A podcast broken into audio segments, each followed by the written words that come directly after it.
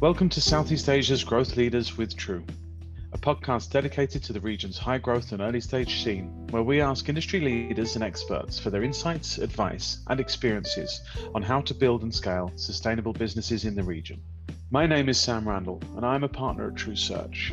True is the world's leading executive search platform for technology and tech-enabled companies. Since our inception, we have partnered with tech startups throughout their growth from pre-seed to post-IPO. With over 300 search professionals in 14 offices across North America, Europe, Middle East and Asia, we have a modern and innovative approach, working with the founder and investor community to advise and assist in successfully scaling their businesses. With a decade of Southeast Asia search experience in technology, I lead the high growth and early stage practice for True in the region. I help startups through high growth stages with advice on talent and hiring, as well as providing search for co-founders, leaders, and technical experts. This week, we welcome Hal Bosher to the show. Hal is the board chairman of Wave Money in Myanmar, an advisor to the board of Yoma Bank, and a board director of Delta Capital Myanmar, the country's largest private equity fund. Hal was the Chief Executive Officer of Yoma Bank until September 2019, where he led Yoma Bank's transformation for 7 years after moving to Yangon in 2012. While at Yoma Bank, Hal co-founded Wave Money, Myanmar's largest mobile money provider, which in the spring of 2020 welcomed Ant Financial into its shareholding in a deal worth $73.5 million. A Canadian national with a decade across various organizations within the World Bank, Hal joins me for a fascinating deep dive into the financial services ecosystem of Myanmar and the role that cars full of cash play in the Myanmar domestic remittance business. He also shares his insights on the importance of cultural sensitivity, listening, and the key attributes required to be successful in moving into a new market. So Hal, thank you very much for coming on the show. How have you been keeping? It's my pleasure, Sam. I can't complain. I'm here in Spain, where I have been since leaving Myanmar, so it's been about 6 months. Oh, wow, okay. And how is Spain at the moment? There's a lot in the news about it. How have they been coping generally? What area are you in? Look, it's been up and down. I'm in Mallorca, so it's been pretty good. Spain as a whole is, should we say volatile? I would say that obviously it's a bit challenging with tourism. There's a shortage of tourism, so that's not so good.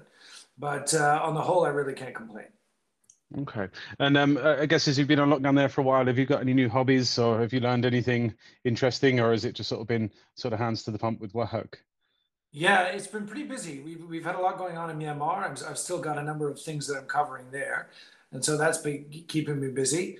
Spending a lot of time with my three small children. So I've been doing a lot of year four math, believe it or not. My 12 times tables are coming along.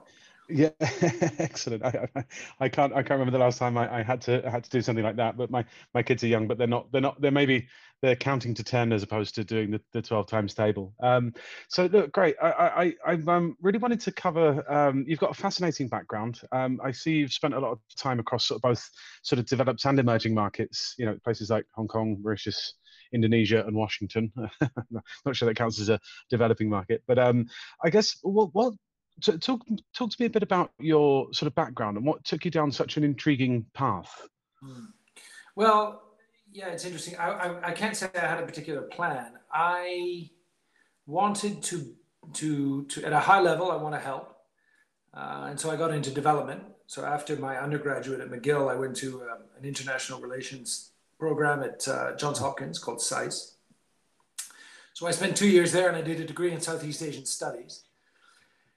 And after SAIS, ended up working for the World Bank. And so I spent, as you say, about 2.5 years in Mauritius, between Madagascar and Mauritius.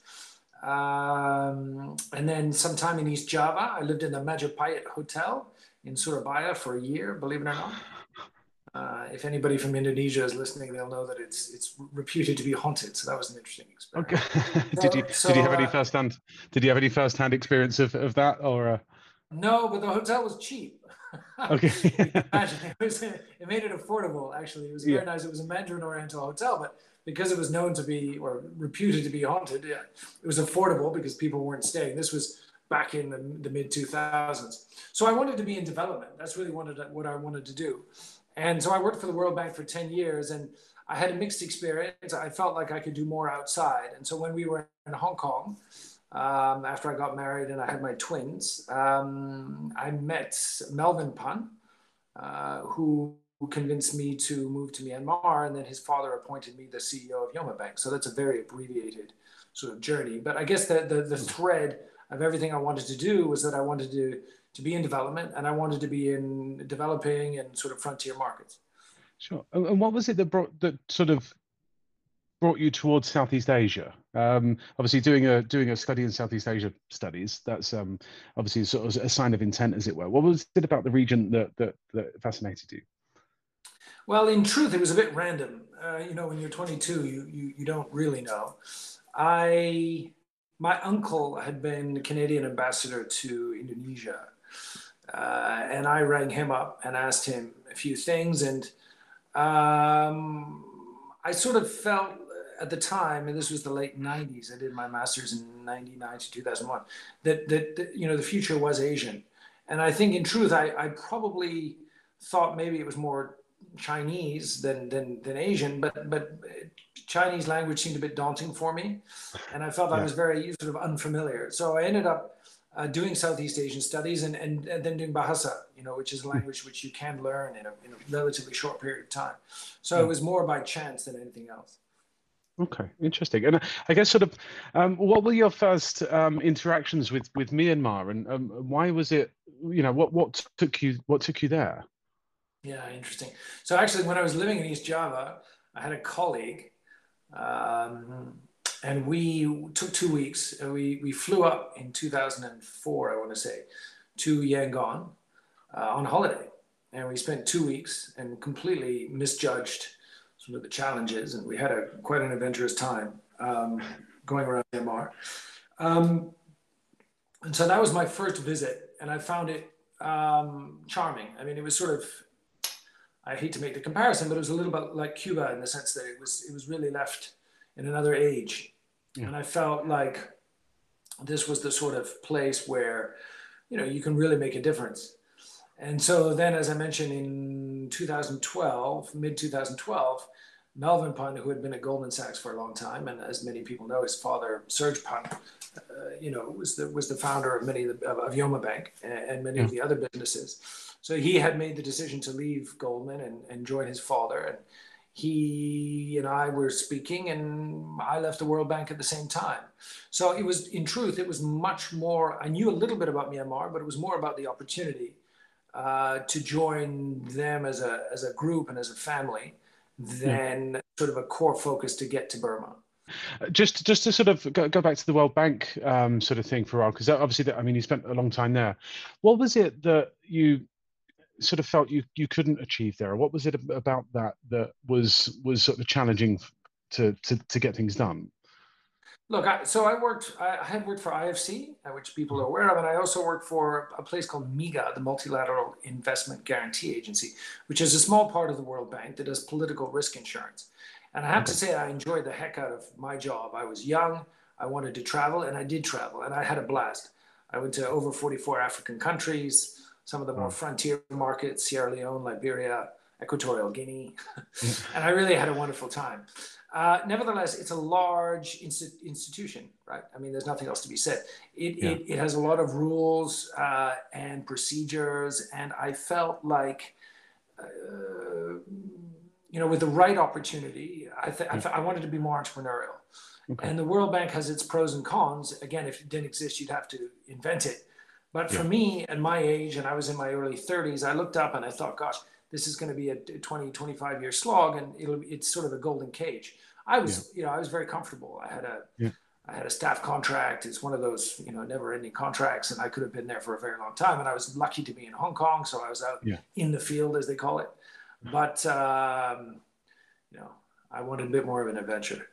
Okay, so sort of buried in bureaucracy, kind of, as many large sort of NGO type of establishments are. Okay, interesting. And so, you took the role with Yoma Bank. When you arrived, what was the main objective? What did you have was there a plan? Was there like, okay, this is what we want to do, or was it help us find out what we want to do? Or I guess sort of what did you land and discover? Yeah, listen, so it's interesting. So to be clear, I wasn't hired to run Yoma Bank, actually. Okay. I was hired to help found, no, it's fine. It's a bit of a surprising journey. I was hired to found what is now Delta Capital Partners, of which I am a director. So I was hired to do private equity. And I got there, and I think after a few months, Serge looked at it and thought, gosh, I can get more out of this chap. This fund is going to take some time to build, raise money. And he had a more pressing need. So in many ways, I was lucky. The license, Yoma Bank's history is an interesting one. It was founded in 1993. And Myanmar had its own financial crisis in 2003. And for 10 years, Yoma Bank had a restricted license. We weren't allowed to take deposits or make loans, which is rather difficult for a bank. And we pivoted to remittances. So we did effectively domestic cash logistics, nothing international, only domestic cash logistics for 10 years. The staff took a 50% salary cut, and it was a very, very hard time. So the license had been returned to the bank. And that in itself is a story, but the license had been returned to the bank in August of 2012. And I arrived in country, gosh, maybe a month later. And so I think in many ways, the chairman was looking for, a safe pair of hands to sort of manage the bank in its early days. He will say he knew all along that this was going to work out and we would have a great success together, which we did do. Yeah.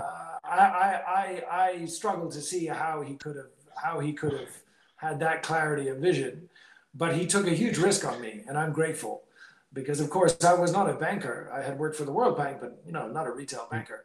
And of course, the bank, Yoma Bank, had no balance sheet. So for 10 years, it had been doing nothing but remittances. It had no balance sheet, and so we struggled to make payroll for the first few months and maybe almost a year. So it was about rebuilding the bank from ground up. And so if you ask the question, did we have a vision or a plan? The answer is no.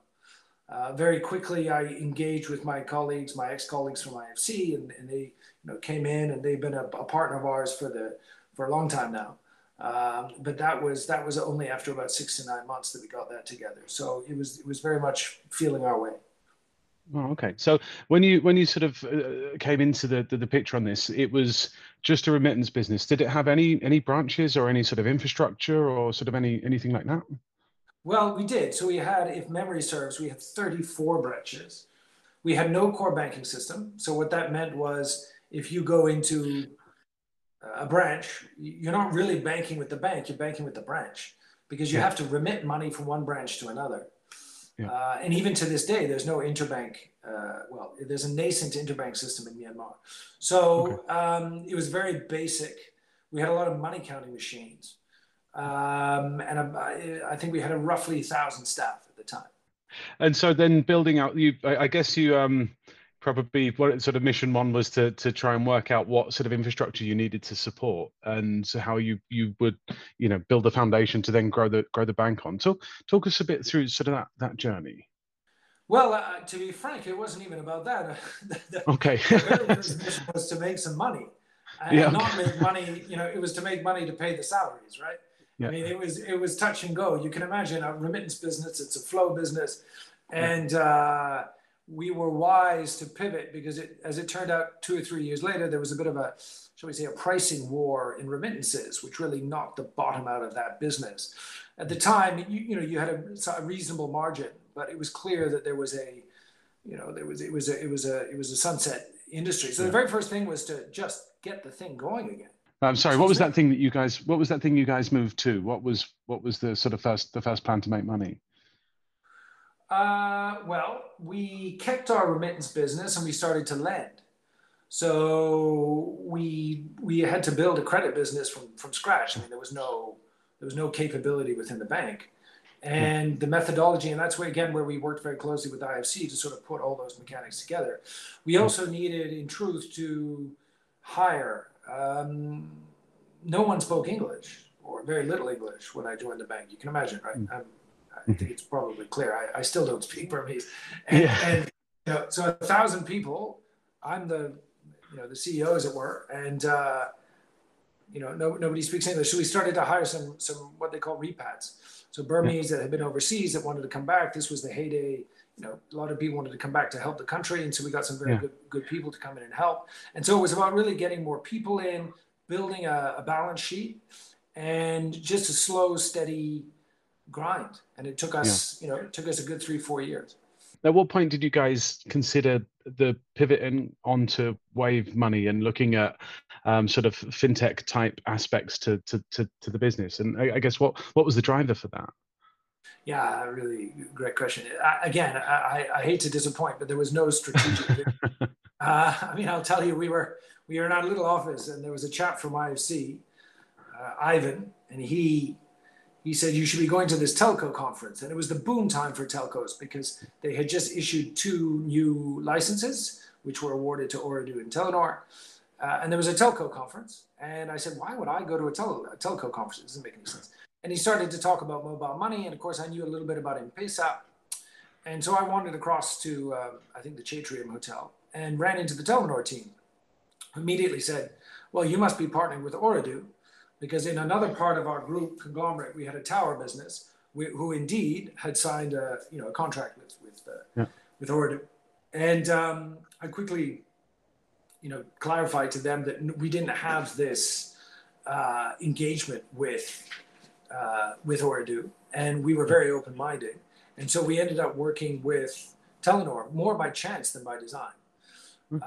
And so we founded the business very much in an opportunistic fashion. How was that journey? Because I can imagine that, you know, I don't know what the infrastructure was like in Myanmar at that time, but perhaps challenging for mobile money. How was the journey? What were the challenges that you saw sort of during that time? Yeah, I mean, look, what I will say is this, and maybe I want to answer your question immediately, but you know, one of the questions that I've had from people, and I think it's important to clarify, particularly in a market like Myanmar, sort of why did Telenor choose you, right? So why, at the time we were the number 16 bank in the country, you know, there was no strong logic for it. And what I will say is a theme of the bank and everything that, at least that I've done in Myanmar, has been around good governance. And what the Norwegians wanted was to find a local partner which they could have confidence in and had the same level of governance and aspirations that they had. And so when I started to talk to Telenor, they were comforted by the fact that we were partnering with IFC. Obviously, the Puns had a reputation in the market for good governance anyway. And this is how we ended up, sort of the germs of the foundation was laid that way. And when you talk about the business, I mean, to be frank, one of the smartest things I did was hire Brad Jones. So Brad remains the CEO of Wave, and he had founded Wing in Cambodia. So he knew, you know, how this business should work and how it should be put together. And so he came in early, I want to say early 2014, and built the business from scratch. It took a long time for us to get the license. I mean, you want to talk about a challenge. We were operating on a completely new license framework called the Mobile Financial Services License, which had never been issued. And it took the Central Bank of Myanmar more than a year to issue that license. And during that year, we burned, you know, a lot of money. Yeah. The other disappointing thing, which I, you know, always reflect on, is that when we founded the partnership, Yoma Bank had 49% of the business and Telenor had 51%. And the regulator required us to sell down our stake to 5%. So Yoma Bank today has 5% of Wave, and of course our sister organization Yoma Strategic Holdings holds the remainder. And there have been some changes in the shareholding over the years, but initially, shall we say, that the link between Yoma Bank and Wave was much stronger. I've stayed on the board all these years, and of course now I'm the chairman. But in terms of the linkages between the two businesses from a cross-shareholding standpoint are weaker than they originally were. Okay. And I guess, does that sort of provide challenges for the organization? Sort of what impact does that have on the business? Well, it was interesting. I mean, you'll remember that, as I said, what Yoma Bank used to do was remittances. Yeah. And Wave Money does remittances. And I will say it did create challenges because we were really cannibalizing our own business. Yeah. We, if you like, ate ourselves. And I have to be, you know, it worried a lot of our staff because they didn't see the future. They had been doing remittances for 10 years, and this was banking as far as they were concerned. And so there was quite a lot of internal resistance within Yoma Bank to really driving this business. And they also thought it was too expensive and it wasn't going to work. And it took many years to convince people to come around. But one of the smartest things we did was create Wave outside, if you like, outside of both Telenor and Yoma Bank. And it gave the business the independence it needed to have to be successful. What are some of the leadership challenges you faced as somebody that sort of grew this organization, that's been involved in these different things? Like, what were some of the challenges you faced from a leadership perspective to, get people on side and to find the right people and just generally grow? Yeah. Can you sort of share some insights onto your leadership journey there? Well, there was a lot of learning. I mean, as we touched on earlier, I hadn't led many people before I was given the role. I was, hold on a minute. I was 35 when I made the CEO. So I didn't have a lot of experience. I learned some things quite quickly. I mean, my chairman really guided me a lot. I will say that. And he gave me, lots of solid advice. One of the things that I think was one of my key strengths was I didn't know. And more importantly, that in itself is not an advantage, but I knew I didn't know. And my ego wasn't tied up in it. So I listened. Right. Yeah. So I didn't have a 20-year history in banking. Right.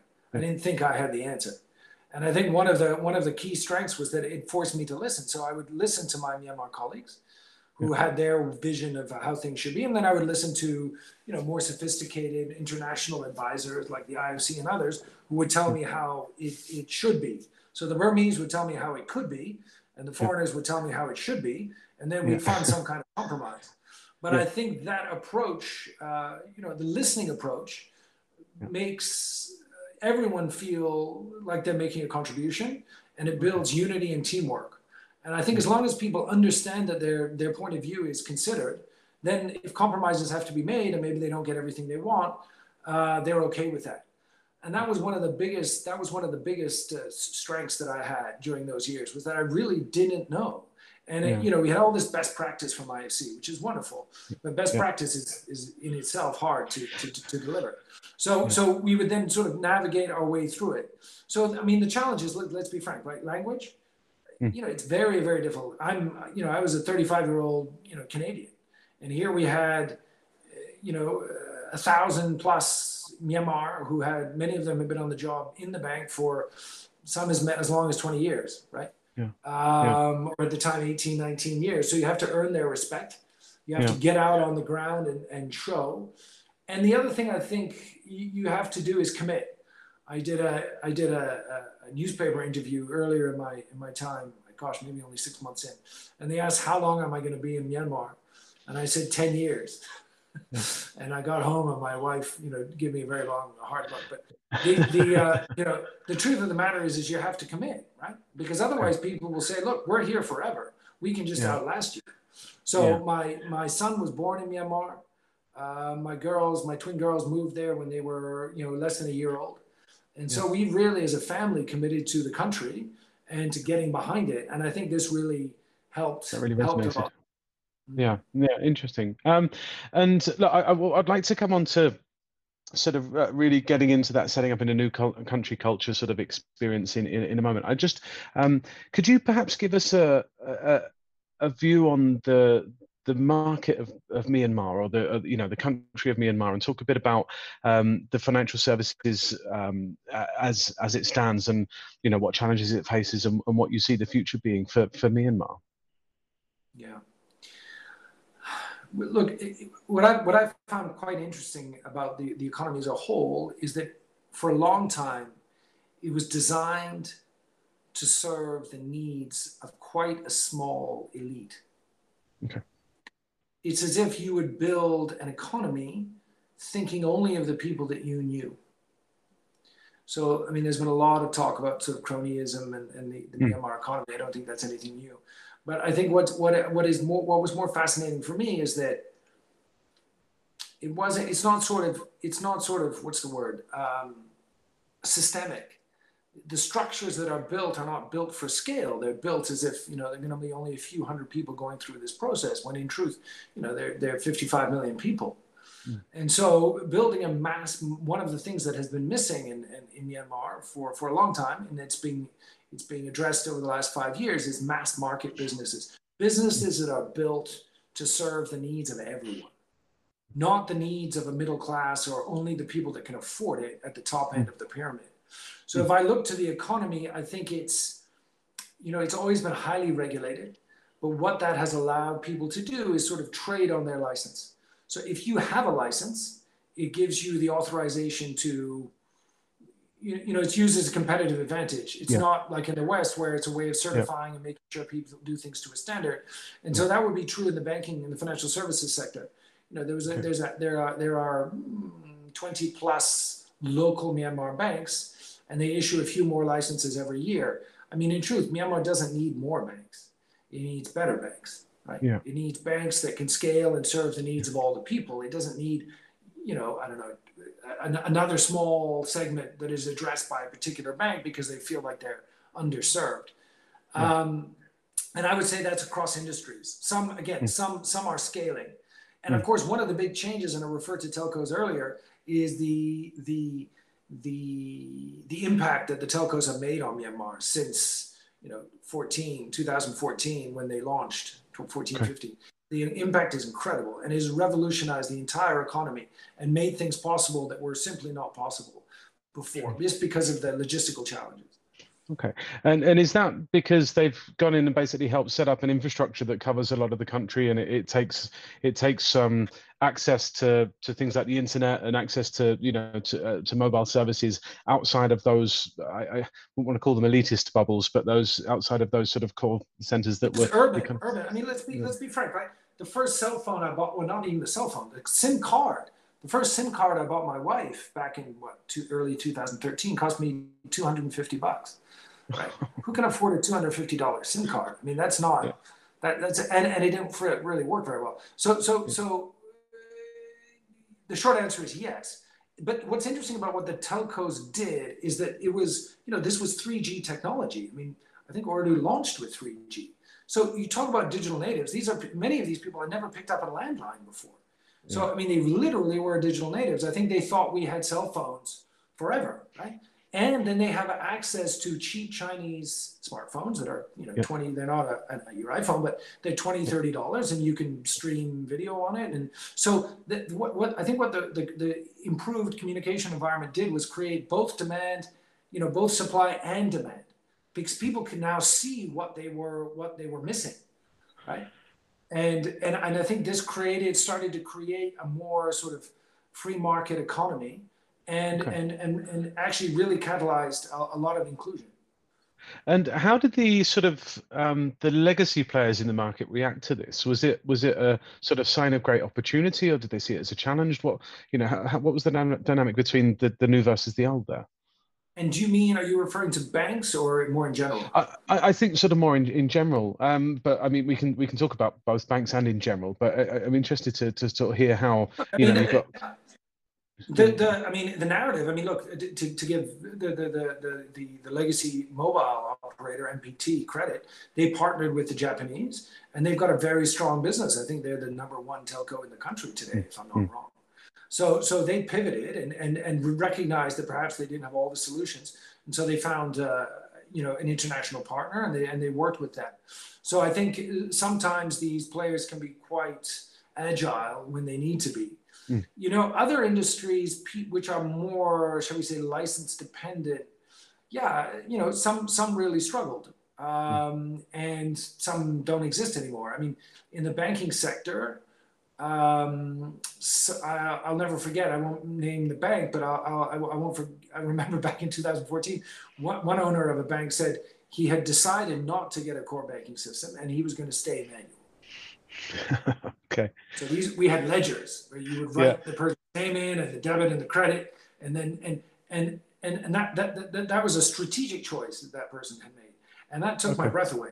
It showed that that's not really an alternative. You can choose one system or another, or you can choose you're going to wait to implement, or you're going to do something. But the idea that you're just going to suddenly somehow freeze yourself shows that you don't really see the rationale behind having this technology. It's not just a pretty not just a pretty thing. It's very important.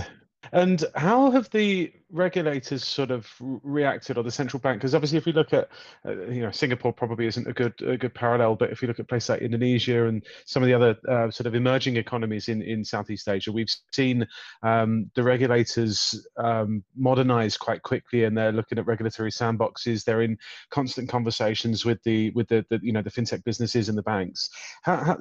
What's the sort of level of sophistication of the Myanmar regulators, and how have they sort of coped with keeping up with the advances? Look, I think they're learning, and I think what I would say is the regulator tends to be reactive, so they're not, perhaps as proactive as some people in the industry would like them to be. Nevertheless, I think that given the history of the financial markets in Myanmar, they're more focused on not getting it wrong than they are focused on getting it right. Okay. So there's some sort of reticence to make sort of big sweeping decisions or okay. Right. They're better off. I think they believe that they won't be criticized necessarily for being conservative and cautious, but they feel like if they put a foot wrong, and the system is quite fragile, that if they do get it wrong, there could be cataclysmic consequences. And in that respect, they're not entirely wrong. And I saw a very interesting video of yours. I think it was a TEDx talk where you talked a bit about the sort of, I guess, microfinance in the Myanmar market. That's a topic that's incredibly hot right now. Everybody that we speak to seems to be sort of moving into loans or sort of something in that sort of space. How has that aspect of the economy sort of behaved, and has it had much of an impact on the everyday sort of consumer, and I guess what's the future in that space? Well, I for one think that Myanmar's microfinance industry is thriving. It is led by, I would say the top 10 MFIs are very strong, and they have very good governance. Many of them have DFIs, so sort of donor-led shareholders and international. So I think the quality of the governance and the management teams are very high. I think the challenge is scale. So because of some rather, shall we say, eccentric parts of their licensing, not all of the MFIs can take deposits. Okay. So one of the programs we put into place at Yoma Bank, in fact, was a lending product to lend to MFIs to allow them to have balance sheet and to scale. Yeah. Yeah. Nevertheless, despite all of these programs, I would estimate the whole industry is maybe $500 million US, which, to give you a sense of scale, is maybe 1/50th or 1/20th, 1/30th of the banking sector. So it's still very, very small. Nevertheless, I think MFIs have really shown the way for some banks. But again, banks really need to pull up their socks to be able to get down into that level of the economy where, in truth, most of the people are. I mean, most of the people are, whether you want to call it MFIs or consumer finance, any way you slice it, you can't build a sustainable business or bank in Myanmar simply relying on corporates. I mean, that sounds like a really interesting initiative from Yoma Bank to lend to the lenders. I know that sort of cost of lending for these guys is really important, and I don't know if there's still sort of restrictions on currency coming into Myanmar, but I can imagine that could be a real bottleneck on how their businesses sort of grow. I mean, you refer to capped rates, fixed rates. I mean, that's one of the most eccentric parts of Myanmar. MFI rates for a long time were capped at 30%, and now I believe they're capped at 28%. As a bank, we for a long time were capped at 13%, and rates are coming down, depending on whether they're secured or unsecured loans. Yeah. But the fact that you can't risk price creates real challenges. And I think there's a misunderstanding of the impact of having fixed rates. It doesn't mean that you'll just lend to somebody at a cheaper rate. It means that you just won't lend to them at all. If you can't risk price and the risk doesn't match the credit, the cost, then you just don't lend to them at all. And I think until there's that understanding, you're going to have a whole part of the community that's disenfranchised. And that's what I addressed in my TED Talk, that there are large numbers of Burmese paying north of 100% interest a year, multiple 100%. because banks can't lend to them at 40%, so they have to go and borrow at 250% from a more informal channel. So there's a lot of sort of reconciliation that has to happen there. What do you see as the sort of the near to midterm future for fintech in Myanmar? What does the future look like? Well, look, I guess from my vantage point with Wave, the future is bright. As is public information, we recently sort of welcomed Ant Financial into our partnership. There's some regulatory approvals that still need to happen there, but this information is public.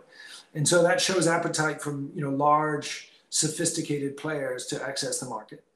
I believe that, to your earlier point, that you're going to see products and services geared towards the mass market. And I think that is a very good thing for Myanmar. That I think what technology allows us all to do is to address the mass rather than the few.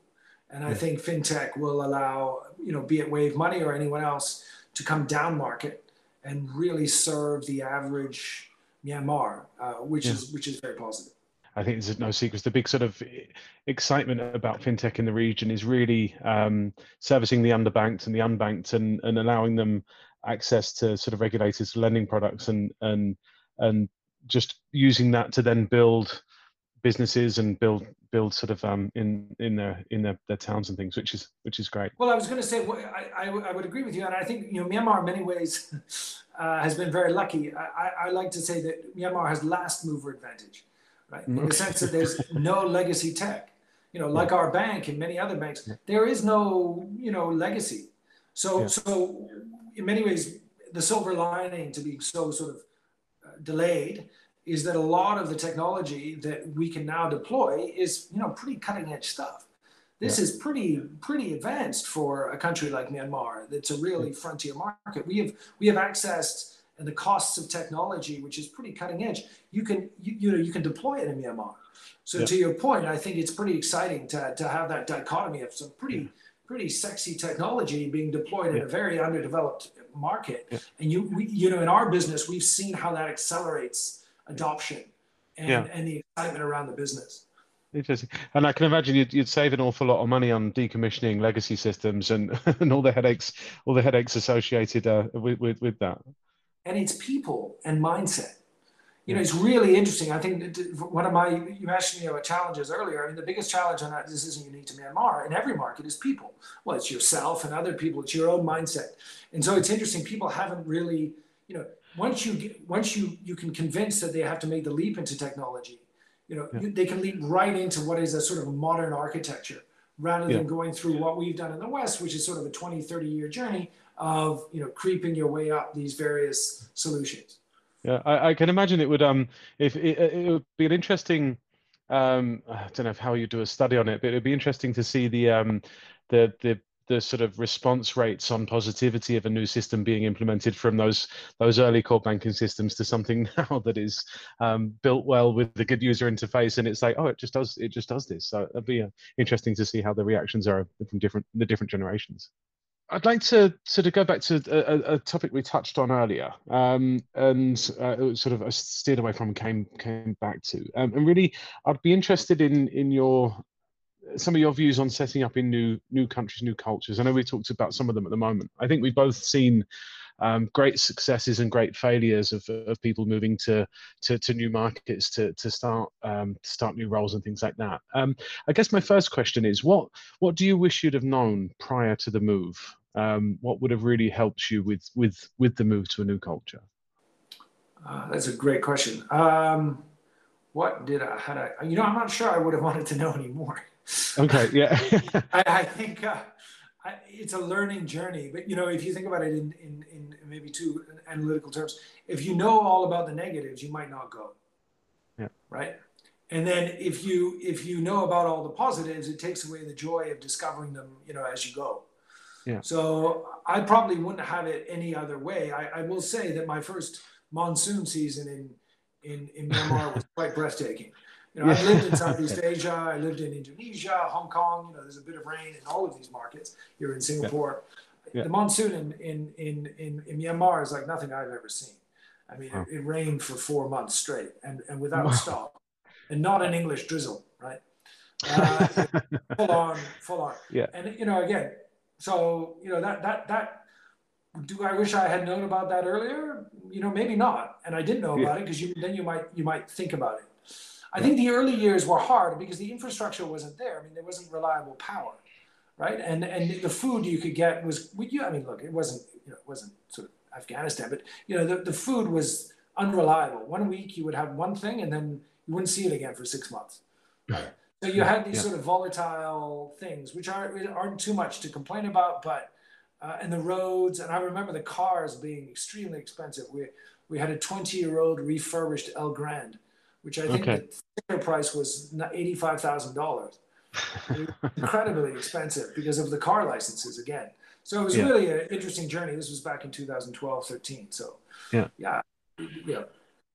And what was the biggest surprise or the biggest sort of thing that sort of really was exciting for you to discover when you moved? I think, although I knew, you know, in principle what the opportunity was, probably a few maybe year and a half, 2 years in, I started to realize just how big an impact I could make. Yeah, it was really quite breathtaking, and even now I'm grateful. You know, for most of us in larger economies, you know, there's only a handful of people that make it to the top of any organization, right? Yeah, and to be able to, I quickly realized that I was there at a time. And sort of an inflection point, I think, which is obvious in Myanmar's history, but also in the financial services sector. You know, I was the first foreign CEO in Myanmar, you know, full stop. And certainly in the banking sector. And I wasn't even recognized as a CEO until I think a year before I left, because it was unacceptable that, you know, I was there, I was effectively doing the job, but I was advisor to the chairman, and you know, we had all these things, but, you know, and I think when that sunk in, it's pretty exciting, because you realize, oh, you know, this really matters. I'm not going to change this by 20 basis points. You know, I can really put my footprint on, put my mark on this economy, you know, kind of forever. And so in that respect, that really got me energized when I realized, you know, all the things that were possible. Well, what advice would you give to people moving to a new economy? Or, you know, I mean, I think you've made some incredibly salient points on listening. I think there's perhaps a sort of a legacy view that sometimes when expats from wherever they are in the world go to wherever they go, they come in with an expectation that their way is the right way, and that they sort of try and sort of top down push that approach onto something. And I think that but they think that's why they're there. Yeah, right? And they think, gosh, if we don't, you know, they don't do what I say, why am I here? If we're going to do what they say, but you're missing the point. You know, I guess maybe it's just an extension of listening, but you need to be empathetic. Yeah. If you think you know what that person in front of you is going through, you don't. You have no idea. And I don't care how many countries you've been into, you really need to appreciate, you know, certainly when I arrived 2012, 13, I mean, you know, my staff have been through hell, you know, for 10 years that, you know, they weren't ever thinking, they would 50% salary cut, you know, pretty harsh political environment, you know, license removed. And I think the empathy factor, you need to listen, but you can't just kind of write it and remind yourself you have to do it. You really need to believe it. Yeah. You know, you need to really own it. Like, you can't just say, oh, yes, I need to listen, so I'll listen. They know, they can smell it on you. If you're not really doing it, they'll know you're faking it in a heartbeat. Yeah. So what I would say is when you go somewhere, and the other thing, I think one of the key things is you have to want to be there. Yeah. You need to want to be there. It's too hard otherwise. If you're doing it for the money or the glory or the, you know, I don't know what, you need to, and you're looking at your watch saying, whoa, how much longer, you know, I've only got another 2 years. And no, you're not going to make it. So another big thing is make sure that you're really passionate about what you're doing and that you really want to be there and you're engaged. And then I think that will lead to a lot of success. We see it across all markets with the people that never really get off the boat. You know, they come and they compare everything to home, and you know, it's always, this is in my currency it's this much, or you know, the peanut butter in my place is nicer. And I completely agree. Having now been here 12 years and taken citizenship, then I know what it is to commit to a place. So that's really salient points. And I guess when you look at sort of people that have moved into to Myanmar or to any of the emerging markets you've worked in, do you think that those are the sort of key sort of common themes that mark out people who are successful versus people who are not successful on those moves, or is there anything else you see? You know, I think that's really it. You're you know, if you think you have the answer, yeah. No. And you know, the longer I was in Myanmar, the more I realized I didn't know. It wasn't the other way around. Now, the longer I was there, the more I was less surprised by all the, you know, new information I get. Even to the day I left, I knew that there was a whole other agenda going on. You know, I knew maybe 70% of what was happening in the bank on a good day, maybe 60. Yeah. The other 30, 40%, you know, I didn't know, but at least I knew I didn't know. And then you would ask people, and then as crazy as the answer might sound, this is what's happening. You know, you have to listen and say, okay, well, why is that? One of the things I discovered over time was that many of my colleagues, my Myanmar colleagues, really understood the problem. Mm-hmm. They had a very, very good understanding of what the particular issue was. Mm-hmm. Where they struggled sometimes was coming up with maybe the best solution. But in terms of identifying the problem, they really understood that, and that was invaluable. So if you listened long and hard enough, they would take you to where the problem is, and that's more than half the battle, seeing what the problem is. And then coming up with a solution, you know, obviously that's challenging as well. But I think all of these aspects are important no matter what market you go into. And do you have any sort of interesting sort of anecdotes of that specifically, or sort of any examples of that from your experience that you can share? Sure. We were in a remittance business, and even to this day, there's a lot of money that moves around Myanmar. And when I arrived, you know, instinctively you think, gosh, you know, there are these cars moving around. Why aren't we putting this money, lots of money, millions of dollars? You know, why is it in the back of somebody's car? You know, that just doesn't seem to. That seems to be like a massive security risk problem. Yeah. So the first thing you want to do is say, oh, you know, what about a security? Why don't we get an armored van, an armored? Yeah. And when you listen and look hard enough, you realize that, you know, at least knock on wood until now, you know, that's not really an issue in Myanmar. And in fact, the people that travel in unmarked cars, you know, are safer than if you try to put in a big, you know, sort of Western style security system. Yeah. And that extended to the branches themselves. If you go into many Burmese bank branches today, there's money rolling on the floor, literally rolling on the floor. And you walk in on your first day and you're like, what are we doing? Pick up the money, you know, pick up the money. Let's put it somewhere. But after a little while, you realize that, goddammit, yeah. Yeah, I mean, it's kind of basic, right? But after a little while, you realize that, in fact, they have a very good handle on what's going on. The amount of money in these things is not really worth, you know, a huge amount. There's very little theft in that in that regard. And they, you know, they have their answer is the right answer for now until they print a larger banknote in Myanmar. Yeah. The largest note is 10,000 chat, which is about $7, and there's not a lot of that in circulation. So many people are paying, you know, for large, high value items with $3 bills, right? So there's a lot of money, you know, being counted and recounted and going around. So in terms of listening, being empathetic, and really learning that the local answer is the best. That was at least in I remember my first couple of years, and it was something that all of our partners would come in and say, this, you need to do something about this. And I said, look, until something happens, this is not something that needs to get fixed. Let's fix all this other stuff over here, you know, putting in technology and all the rest of it. But this is just not a problem. So that was an eye opener for me. Yeah. I guess it's sort of shedding your frame of reference and looking at it from a different perspective, a local perspective, and why it's that sort of case. That's really interesting. And is that still the case? Is there still a lot of money on the roads of Myanmar?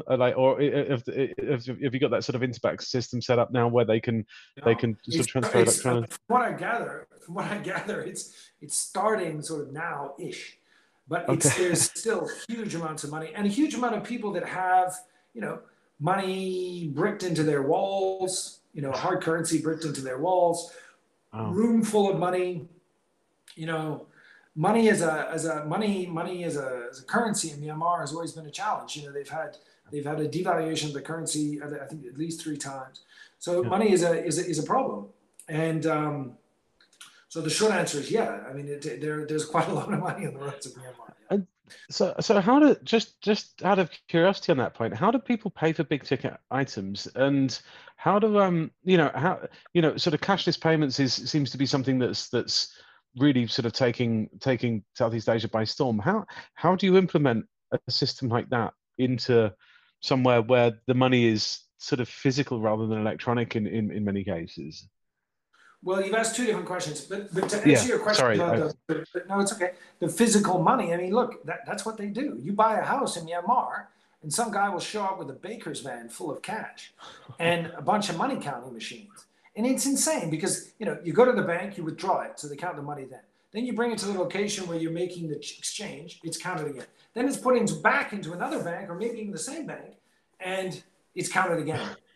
And this is just part of the, you know, part of the process. It's really quite, it's really, you know, you get used to it after a while. And now, look, small value payments, there are ATM cards, but this is only in the last, I would say, 2-3 years. Okay. And then in terms of implementing the technology, you know, I have to be clear, the fault really sits at the feet of many of the banks themselves. Okay. You know, the interbank solution, there's been very much a strategy by some of the banks to have closed loop systems. They feel that the branch network and their own closed loop is their edge, and of course it's not, right? Yeah. And so the idea is to kind of try and take the whole pie. We all know from more developed markets it's just sort of not really possible, and nor is it good for the country. So many banks haven't made the effort to plug into a switch that will allow the interbank to happen, because it would very much change the dynamics of the market. But slowly and surely, it is getting there as people sort of recognize that. And in truth, that was part of Wave's advantage. You know, the largest bank in the country, I think now, if I'm not wrong, maybe is 600, 700 branches, maybe as few as 500. Yeah. Wave has 55,000 agents. You know, the scale is completely different. So if you're looking at ways of cashing in and cashing out, you know, the scale, and a bank branch is not the same as an agent. I recognize that. Yeah. Nevertheless, there's always going to be somebody bigger with you. You have to collaborate, not compete. Yeah.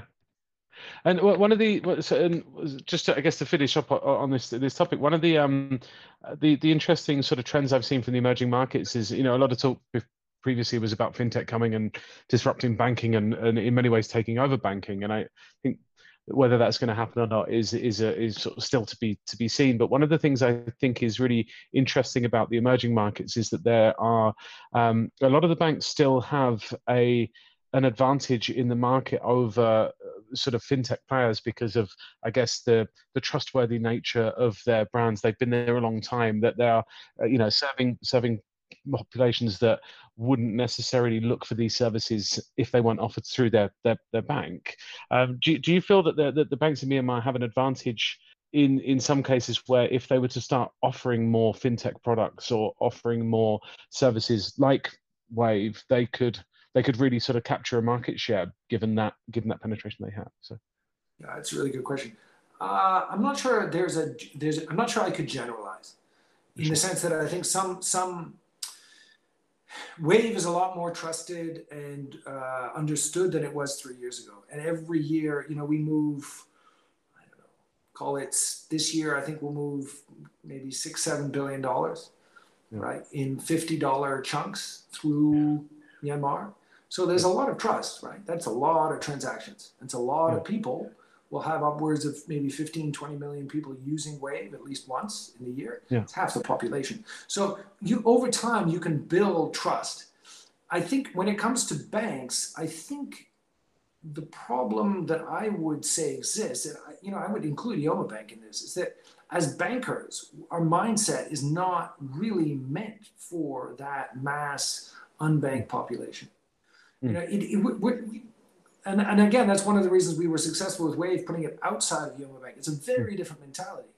you know, it's hot and sweaty work out there on the streets. It's, you've alluded to MFIs. I mean, the culture in an MFI, a bank, and a fintech are totally different. Yeah. And so I think that, yeah, the short answer is yes, Myanmar's banks can, in principle, enter the space. Yeah. Yeah. The thing is, in practice, it's much easier said than done. I mean, really getting down and addressing that community and understanding the business model and the, you know, the revenue model for that business does take a lot. It's not about having sexy technology. Yeah, okay. It's about having something that works. And it's about having something that has the right price point that serves the needs of people. So this is very, you know, it takes a very different mindset than many of the existing, you know, players have. And do you see a sort of scenario in which where the, you know, the banks in Myanmar start to try and do a DBS, as it were, you know, and really try and sort of digitize and really sort of go after that portion of the market? Yeah, they are. I mean, look. Yeah. I mean, KBZ is doing it. Yeah. The largest bank in the country, and KBZ Pay and AIS, and everybody's doing it. I think, and in truth, Yoma Bank as well. I mean, we, you know, so. And with the way I like to think of it is that, in fact, Wave, you know, they're coming at the population from different ends. Banks are really coming top down, right? They've had a history in corporate banking. They've worked their way down to SMEs, and now they're looking at consumer. Wave has captured, you know, the mass market, but only in payments, only in over-the-counter payments. And so that there we dominate the marketplace. I think we have a 90% plus market share. But it's a single product, right? So the complexity and the service offering of banks is far more diverse, but for a much smaller group of people. And so we're sort of coming at it from different directions. And so I think that, you know, we'll meet at some point. Banks have other revenue streams than say Wave, that just does payments. On the other hand, Wave, you know, is well-funded and, you know, understands the mass market arguably better than banks. And so each has its strengths and weaknesses. My own vision or forecast is that it's not going to be winner take all. There is going to be banks doing some things well and Wave doing other things well. One important thing to remember is Wave does not have a balance sheet. Wave is not allowed to lend. It doesn't have a lending license. It cannot lend. It can work with other people that have balance sheets and partner, but itself, you know, won't do that. So I think, maybe to answer your question, I think it's a highly fragmented market. It's not going to be one sort of super player that's going to do everything. People are going to do different things well, and I think there's more than enough to go around. You asked me, I think earlier on, about some of the challenges, and I think I sort of brushed over them and talked a little bit more about some of the secrets to success. And one of the challenges that it took me a long time to understand was in Myanmar, maybe in other parts of Asia as well, is the hierarchy. You know, there's a very clear hierarchy built around many things, but often around age. Respect for your elders, you know, is charming. But it took me, I just didn't, it took me a long time to grasp that, you know, the older you were in Myanmar, the more respect, you were almost by definition right. And I think that was very difficult to drive change, because I would look at some of the younger folk and say, look, you've got the right answer. This is the way forward. But they simply, and they were, you know, in many ways they were right. They simply couldn't challenge the status quo, because it was sort of almost offensive to. And so I think this accounts for a lot of some of the inertia that we see. There's respect for age and those people, and so they don't want to be seen as insulting, and so you know, there's not a lot of progress. So maybe that's something I would simply, you know, use an example of some of the challenges that I found. And that's fascinating, because I think that sort of sort of real classic Asian culture sort of problem is that hierarchy. But I think one of the things that, you know, in the West, it's very easy to just bulldoze through opposition and through things and sort of prove you're right by brute force, and then everybody kind of gets over it. But you know, in Asian culture, there's an awful lot of face to be lost in an engagement like that. And typically, I'd say as a Westerner, you'd do that once, and then they'd never let you in again. How do you? Right, and even if you were right. Even if you're right, it doesn't matter if you were right. That's not the point. Yeah, exactly. So how do you navigate something like that? Which I know is a really tricky question, but well, look, I must say I was me as a foreigner, I was given a little bit of a free pass. Okay. You know, I'm pretty sure I insulted everyone in the first year, you know, without meaning to, you know, quite regularly. And I think they just thought, well, he must be a bit of a fool, you know, we'll see how long he lasts, right? So I was given a bit of a free pass. Over time, I started to realize that, again, coming back to another point that they understand the problem very well. Yeah. I started to realize that there was a much more nuanced, again, they didn't really understand, some of the more experienced Myanmar really understood the problem. And I started to realize that actually I could learn a ton by going and speaking to them. Then they would again feel more engaged. Okay. And often they were right. And once you gave them that, what's the word? Once you acknowledged their skill and their respect and you brought them in as an ally, then I think they were much more open-minded to say different solutions. To the solution, Right? So I think those things would go hand in hand. That brings us to the final part of the podcast, the quickfire question round. So we've got 6 questions, and these are not necessarily meant to be business related. You can give business related answers if you like, but it's more just a bit of fun. And so, are you ready? Sure, let's do it. Excellent. So, first question: what is the best advice you've been given? Say yes. Excellent. What is your favorite terrible management slogan? And my favorite, as everybody knows now, is when the tide goes out, you can see who's been swimming naked. My favorite terrible management slogan is probably, it is what it is. Yeah. It means absolutely nothing. It means nothing. Yeah. Okay. Tell me something that's true that almost nobody agrees with you on. I think that... stereotypes are often true. So, you know, there's stereotypes around, you know, let's take Canadians, right? I don't know, I'm a Canadian.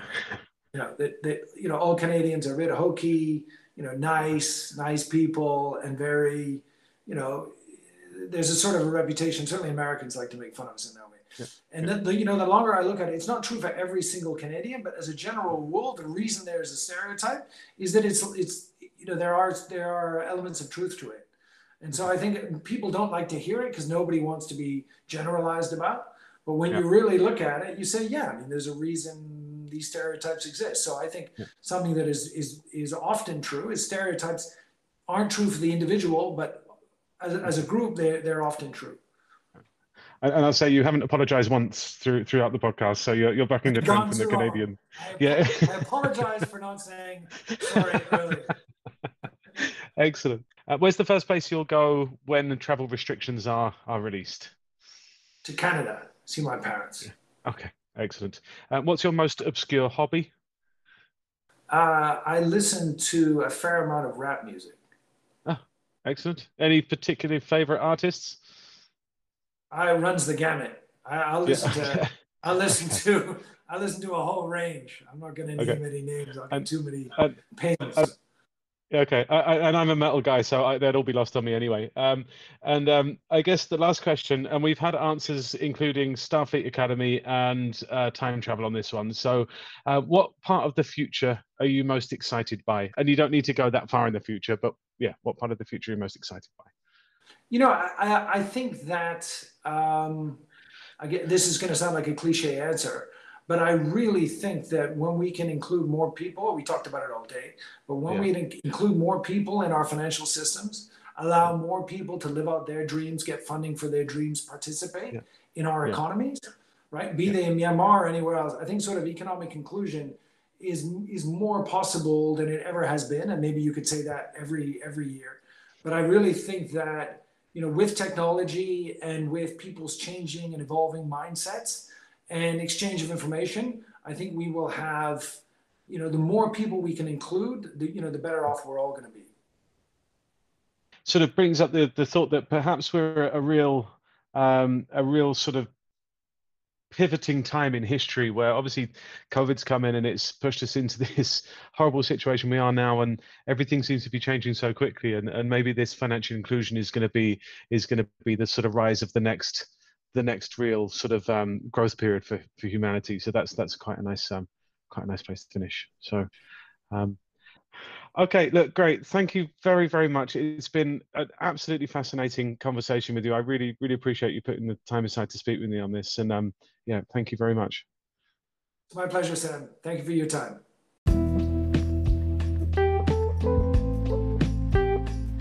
Thanks again for listening to this episode of Southeast Asia's Growth Leaders with me, Sam Randall. Next week, we welcome Sam Hall, the APAC CEO of the venture builder Rainmaking. Sam joins me for a detailed chat on the critical role that venture builders play in helping large corporations unlock their potential for innovation. I look forward to seeing you next week. Stay safe and farewell.